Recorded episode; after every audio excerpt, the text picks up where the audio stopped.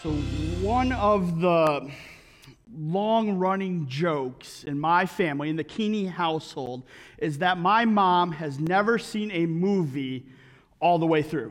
She's never seen a single movie all the way through.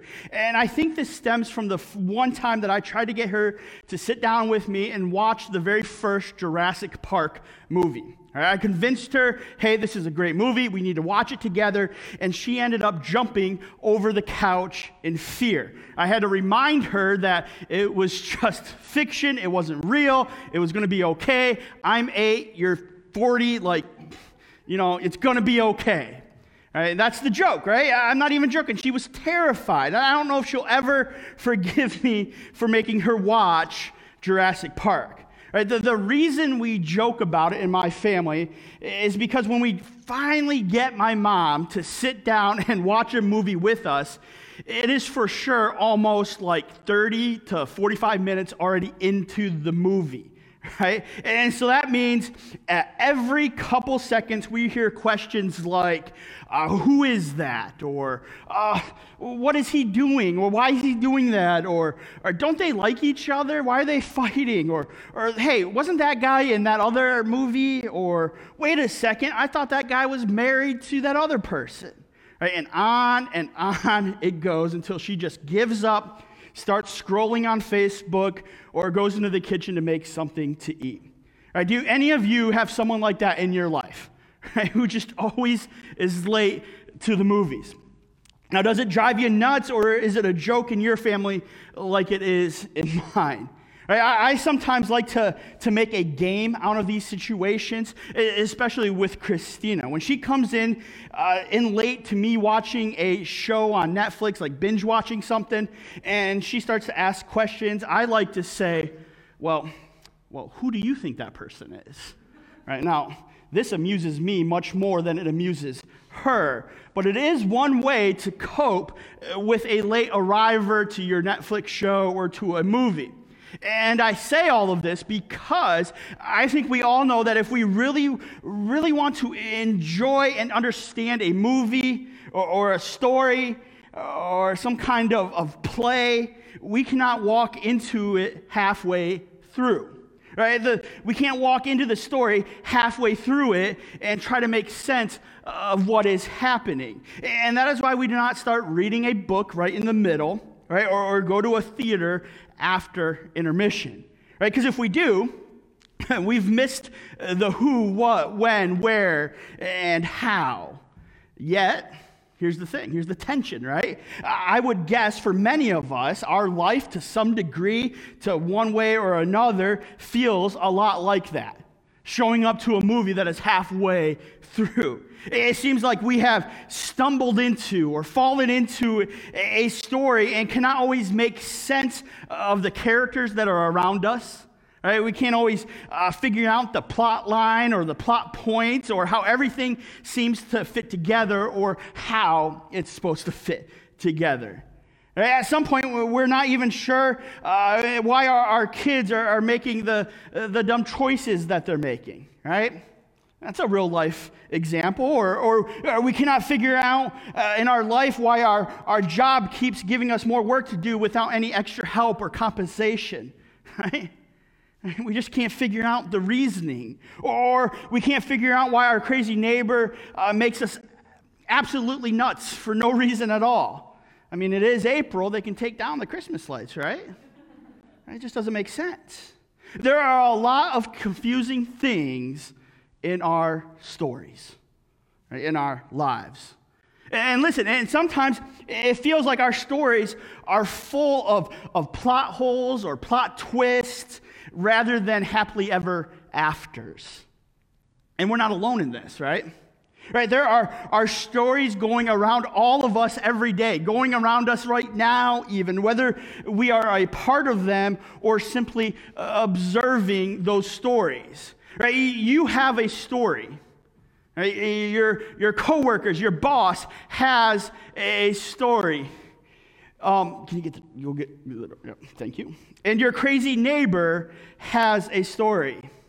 Right? We all have individual stories. And then there are our stories that we are a part of, right? Our, our, our communities, right? We have stories in our communities, right?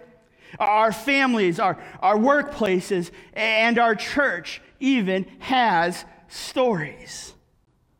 But then there is yet, yet another story, right? a, a bigger story a story that we're all uh, a part of. And that is a story that, that when we realize that there's more to than just our little story, right? In fact, I would suggest that our Bibles, right?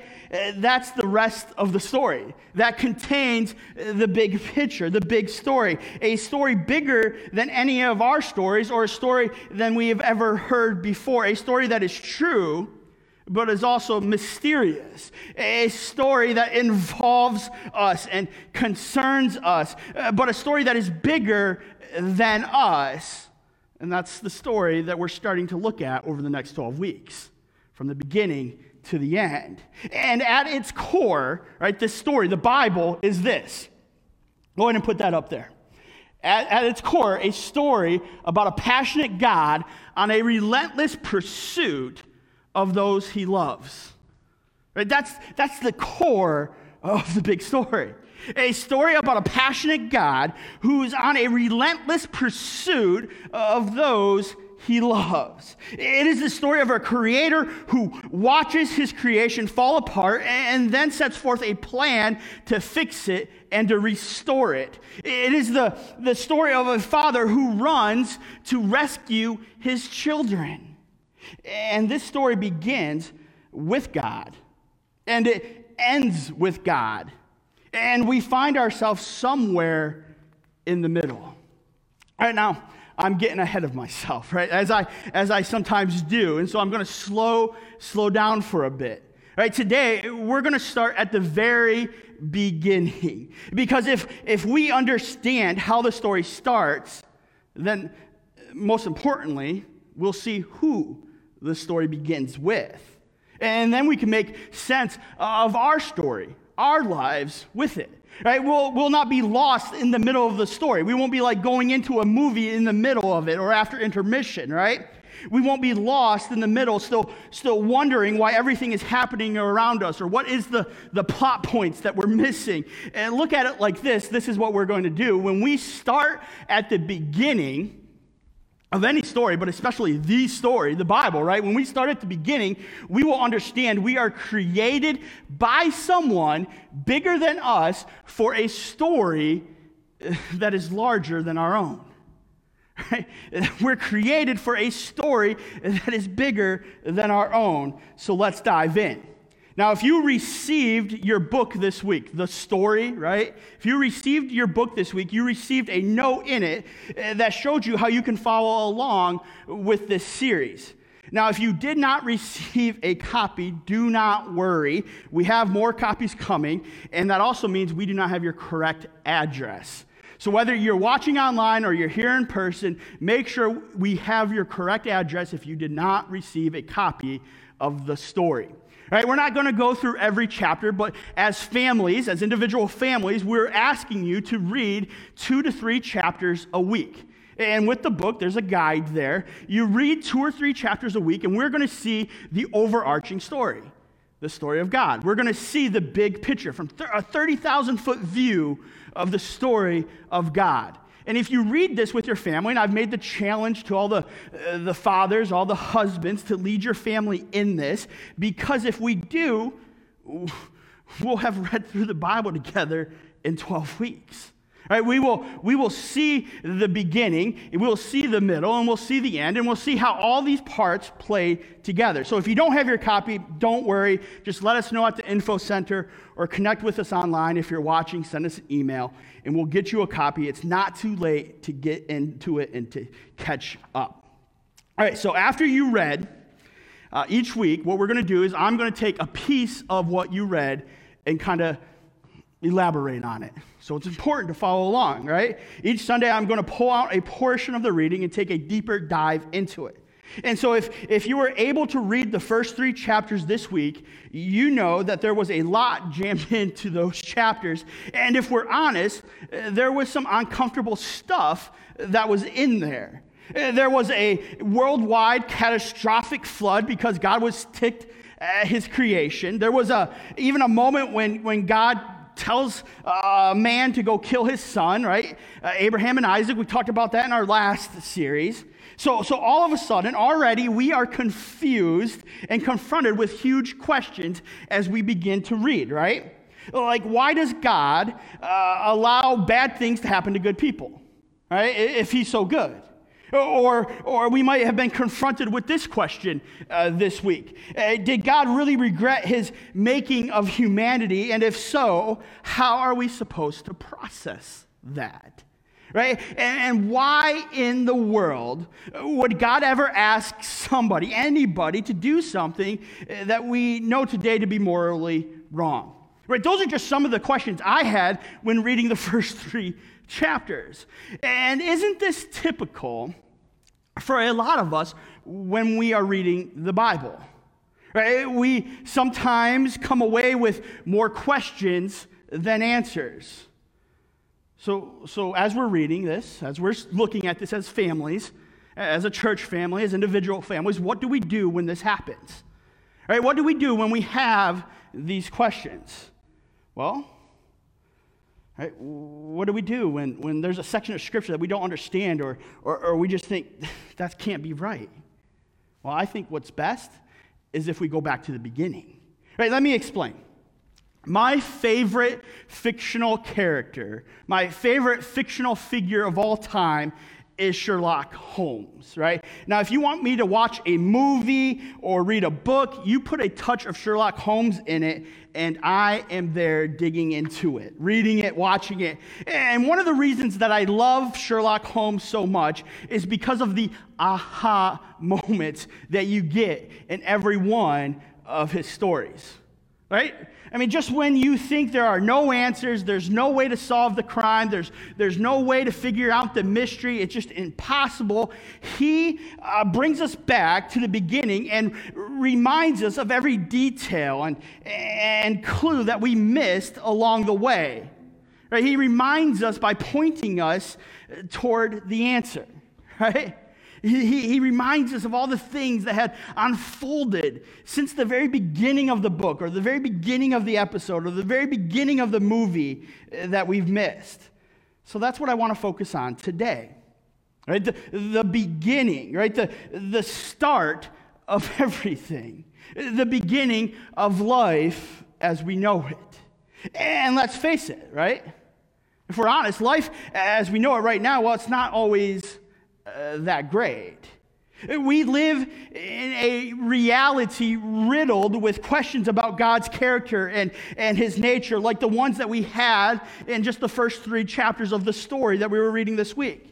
Right? If God is, is really good, then why do bad things happen to good people? Or, or why do we have those natural disasters? Or why are people uh, starving, alone, or abused? And we often uh, attempt to wrestle with those questions without going back to the beginning, right? Without the context. So, what if in, instead of uh, approaching uh, the Bible like a, a disconnected series of, of statements or a, a collection of self help stories, right? We read the Bible as a story. And that is what we want you to do with that book. And I don't mean just a fantasy or a, a fictional story. I mean a real life, right? A, a real people, this stuff really happened story. A.W. Tozer, one of my favorite theologians, once said this. He said, once said, What comes to mind when we think about God is the most important thing about us.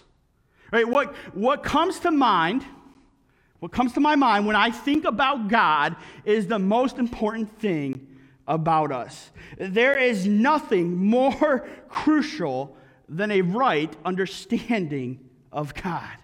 Nothing more crucial than a right understanding of our Lord. Right? Every day we have fears, uh, concerns, and demands that distract our lives and compete for our attention. Right? Before long, we begin to filter, filter God's character and nature through uh, our own experiences.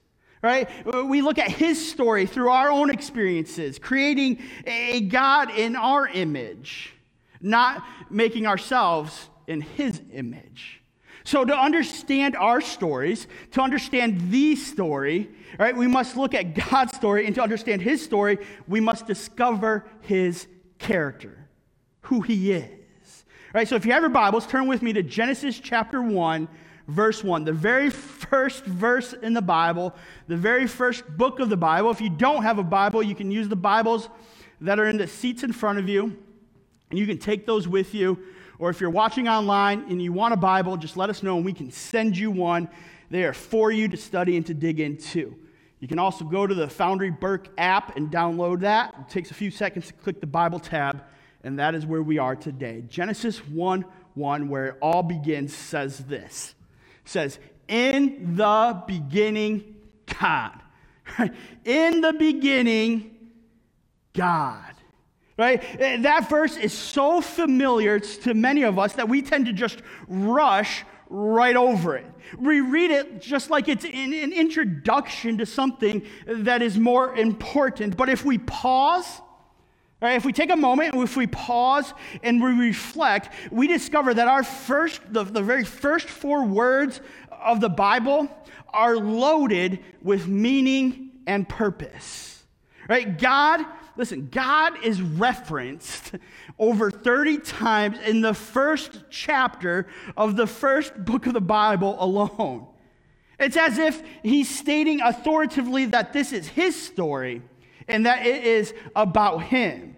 That he's both the author and that he's also the protagonist. Uh, the story continues, right? And we learn, right? In the beginning, God created. Right? In the beginning, God created. At the sound of our Lord's voice, galaxies were hurled into existence. Isn't that amazing? And he turned his attention to a single planet orbiting a star. Right? That's how the story begins, right? Uh, on that planet, he created light, dark, water, uh, land, and animals. Uh, look at this, right? Look at this. Go back. All right, look at this. The very first thing, right, the very first thing that we learn about God is that He is creator and that He is incredibly creative. Right? That is how the story begins, right? The beginning of the story, the, the author and the protagonist is both creator and that he is incredibly creative right? The, the diversity, the intensity, the complexity, and simplicity of his work reveal a God of mystery, curiosity, wonder, and power. Right? The world around us points to a God who is innovative, The story begins with an innovative God, an imaginative God who would put the, the, the, Disney people to shame, right? A playful God, an inspiring God, a powerful God. I mean, throughout the Old Testament and the New Testament, God is continually acknowledged as uh, the creator. Right? The, the prophet Isaiah reminds us of this, right? God the Lord created Right? Even in the Old Testament, the very beginning, right? God the Lord created the heavens and he stretched them out. Right? He, he created the earth and everything in it. He gives breath to everyone, life to everyone who walks the earth. Now, at the, the end of the Bible, we read in Revelation this it says, You are worthy. At the very end, it says, You are worthy, O Lord our God, to receive glory and honor and power. Why? For you created. You created all things and they exist because you created what you pleased. Look, we also learned that God is still right? He is still in the business of creating today. Right? The, the psalmist, the songwriter, he wrote this in Psalms 51:10, create, create in me a clean heart, O God, renew a loyal spirit within me. Create, right? Paul in the New Testament, he affirms the church, the local church in Ephesus with this. He says this in Ephesians chapter 2 verse 10, for we are God's masterpiece. God made you into a masterpiece. For we are God's masterpiece. He has created us anew, a new creation in Christ Jesus, so we can do the good things He has planned for us long ago. Listen, God, God is creator, and God also declares in Revelation chapter 21, verse 5, and the one sitting on the throne said, Look, I am making everything new. right? At the very end of the Bible, look, I'm making everything new. And then he said to me, Write this down, for what I tell you is trustworthy and true. Simply, simply put, the story begins like this Look, God is creator. Long story short, the long story short version is God is creator. Now, I do not have a bunch of time to get into all the theories and the time frames and the ideas about creation uh, of the world. Right? I could preach a weeks long sermon on those, but just know this here at the Foundry Church, we believe that God created the earth. Period. Right? Full stop, God did it. He created the earth. How did he do it? Well, let's just say he is God, right? Eh, so he did it however he wanted to. How he created, we believe, is not a heaven and hell issue. Just believing that he did is enough for us. He created the world, right? That's what's so amazing. Now, if you want more in depth information on this, if some of your questions while reading this as a family sparked some questions, there's resources at our info center. If you're watching online, just let us know and we can send you those resources. Right? God is a creator. He is a creative designer, an engineer, an architect. Right? Five times he spoke the elements of the world and life into existence. He stepped back from his work, examined it, and he declared that it was good. All right, so, so put this up here now. All right, God is a creator, and what he creates is good. Long story short, God is a creator, and what he creates is good. In the beginning, a good God created a good world to declare how good he is. That's where the story starts. Right? He shows us that he is a creator and that he is good. Right? Before evil entered the world, before suffering scarred mankind, before things broke, everything was good. Right? That is how it began with the author's intent, with the protagonist's story. The goodness of God is an attribute that encompasses Right? The goodness of God is an attribute, a characteristic of our Lord, of our God, that encompasses so many of his other characteristics. Right? There is a, a tendency for us to question his goodness based on what we see around us. Isn't there?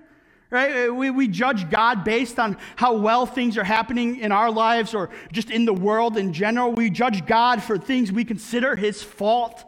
Right? We accuse him for, for what appears wrong and we place him on trial to determine if he's good or not, to determine his goodness. However, right, God is not good because he does good things.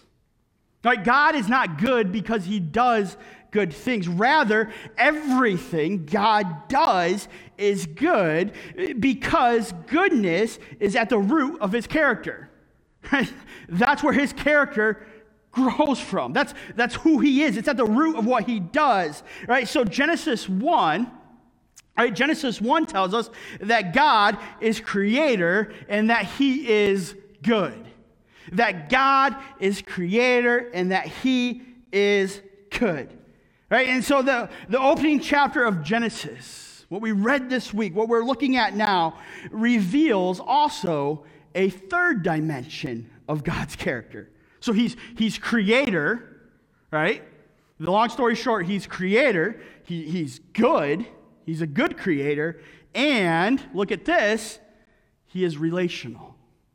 Right? He is relational. That's what we're learning in those first three chapters, right? God states in Genesis 1:26, right? In your Bibles, look at verse 26. It says this: Then God said, "Let us let us make human beings in our image to be like us. They will reign over the fish in the sea, the birds in the sky, the, the livestock, all the wild animals on the earth, and the small animals that scurry along the ground. And now notice right there, notice uh, the pronouns that are used. Right? Let us make human beings in our image to be like us.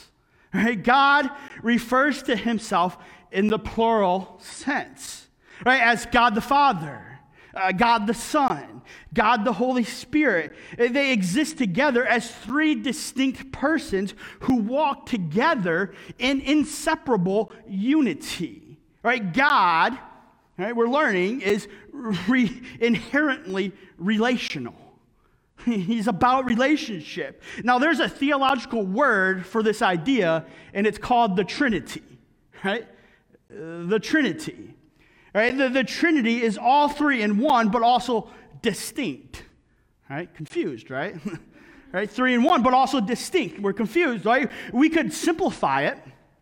We could simplify it and attempt to give characteristics to each, uh, but the reality is, is that, that this is one of those mystery, the mysterious aspects of God that go beyond our brain cells. Right? And the closest thing that we have is an egg. right? You have an eggshell, you have a yolk, you have an egg white. Right? They're all egg, but they're all different. Right? It's the closest we can get. All three now of the Trinity, not the egg, were present and active in the creation story. I mean, look, right? Genesis 1 2, like we read this week, tells us that the Holy Spirit hovered over the chaos of creation as it was being formed. Verse 3 shows a father who speaks order into creation. And then in John 1, which we didn't read, tells us that nothing was made except by the Son, through, through God the Son. Right? God exists in perfect community, in a perfect community of love. And love always seeks to expand its communion. Right? So, so what did he do? Right? He created human beings with a hardwiring for relationships, right? When God looked at man and woman, he put his personal mark on them and declared that it was very good. Very good, right? Creation was already good. But humanity came onto the scene. He writes us into the story, and creation became now very personal to God. Right? The, the best part of creation was that, that man and woman enjoyed the unobstructed and unhindered presence of God. Right? Look, look at this.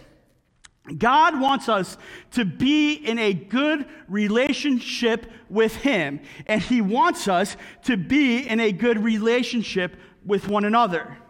Right? We're learning in this long story, short version, that God wants us to be in a good relationship with Him, and He wants us to be in a good relationship with one another. Right? The, the beginning of the story helps us understand that God is creator. Right?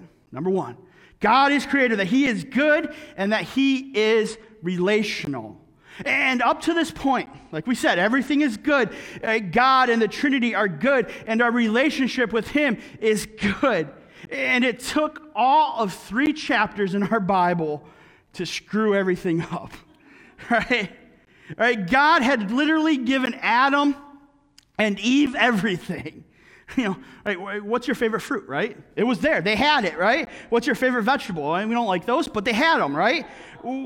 They literally had everything at their fingertips.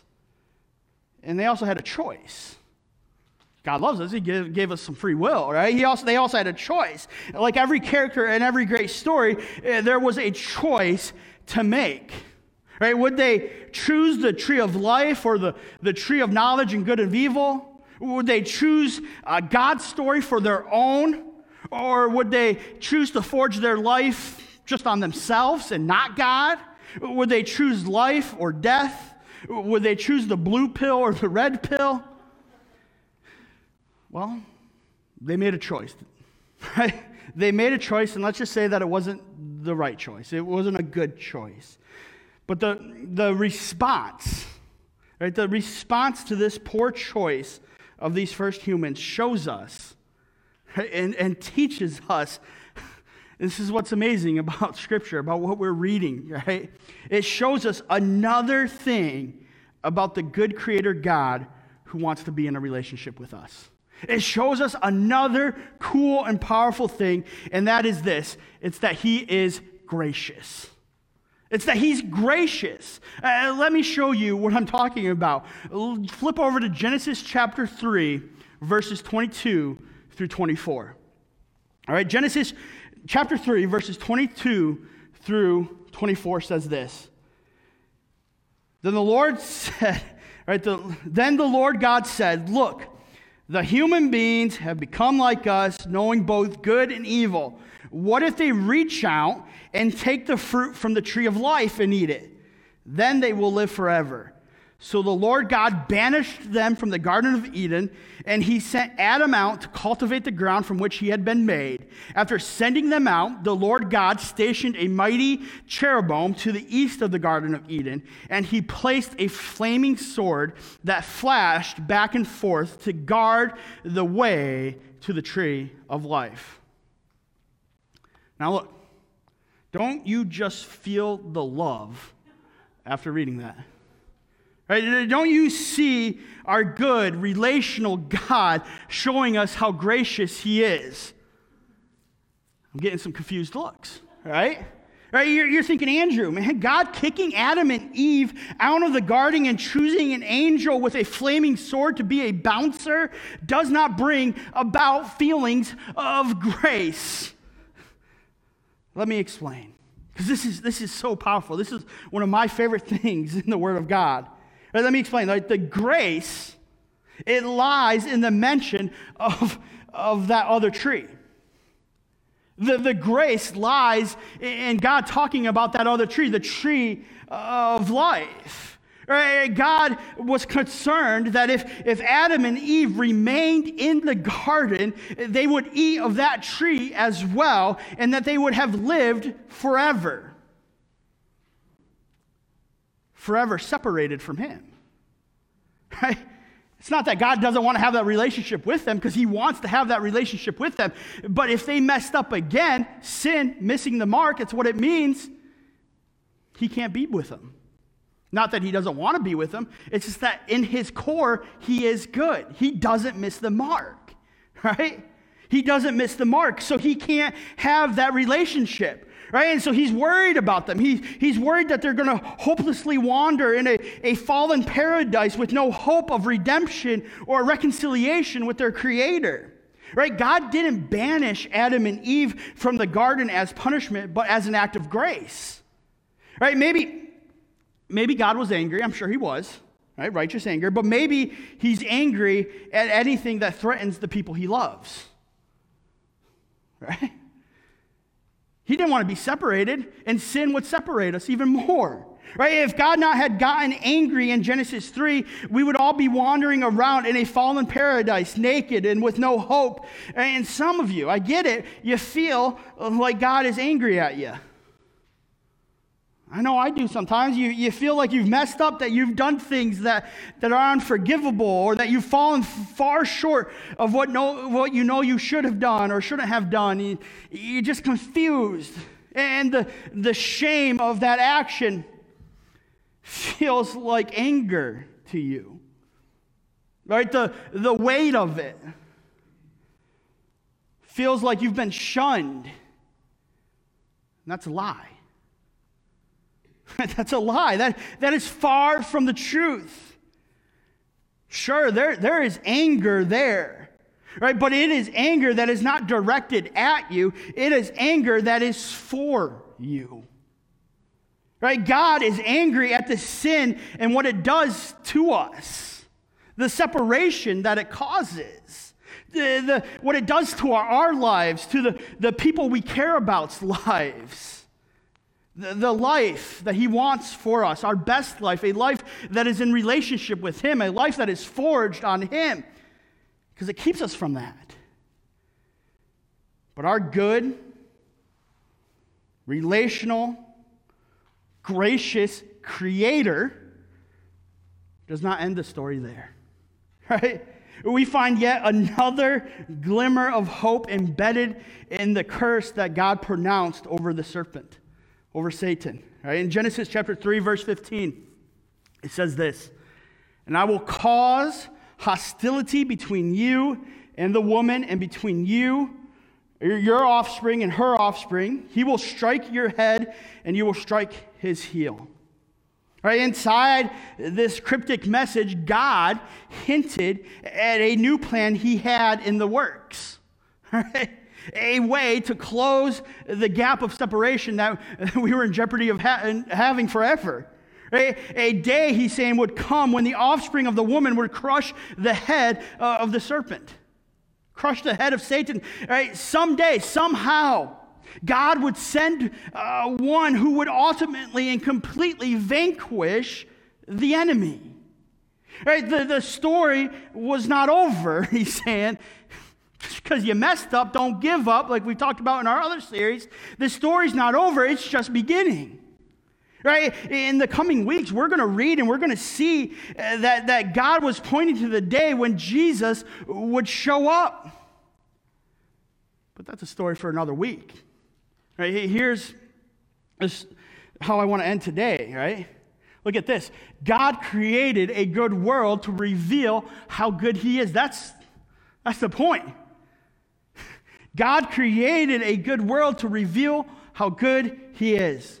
Adam and Eve, they, they doubted the goodness of God and traded paradise for a lie. Then hell came to earth. Pain, disease, destruction, and despair were unleashed into human history. all, all of us, no matter how old we are or where we come from, have experienced these things. All of us are, are walking around with unexplained hurts and unanswered questions. And Genesis 3 tells us where they came from. Now, does this adequately address all the questions that we have? Maybe after reading for the very first time the, the, those three chapters in the story, those that covers those sections of Scripture? No doesn't adequately address all the questions we have, but we can answer what might be the most important question. Right, where is God when everything is falling apart? Where is He? He is there. He's there. You see, after Adam and Eve make the biggest mistake in history, literally, they are naked and afraid. And we read what it says in verse 8 of chapter 3 when the cool evening breezes were blowing, the man and his wife heard the Lord God walking about in the garden. For the, the first time in their lives, they were naked and cold. And where, and where was God? Where was their Lord? He was there. He was there in the garden with them all along. Right, the answer to the, the questions that come up when, when we are reading and, and in our life is that God is good and a gracious God who loves being in a relationship with us so much. Right, that He comes into the garden after the mess and He gives us a new hope. He gives us a new hope. He is there ready to cover, to protect, and to throw a new twist into the tale. Right? He's, he's ready to forge a new way forward, a good way forward, a gracious way forward. I want to have Christina and Joshua to come back up. And we're going to stand and we're going to sing another song to this good creator who, who, is, who is just unbelievably creative, who's good, who's relational, and who's gracious.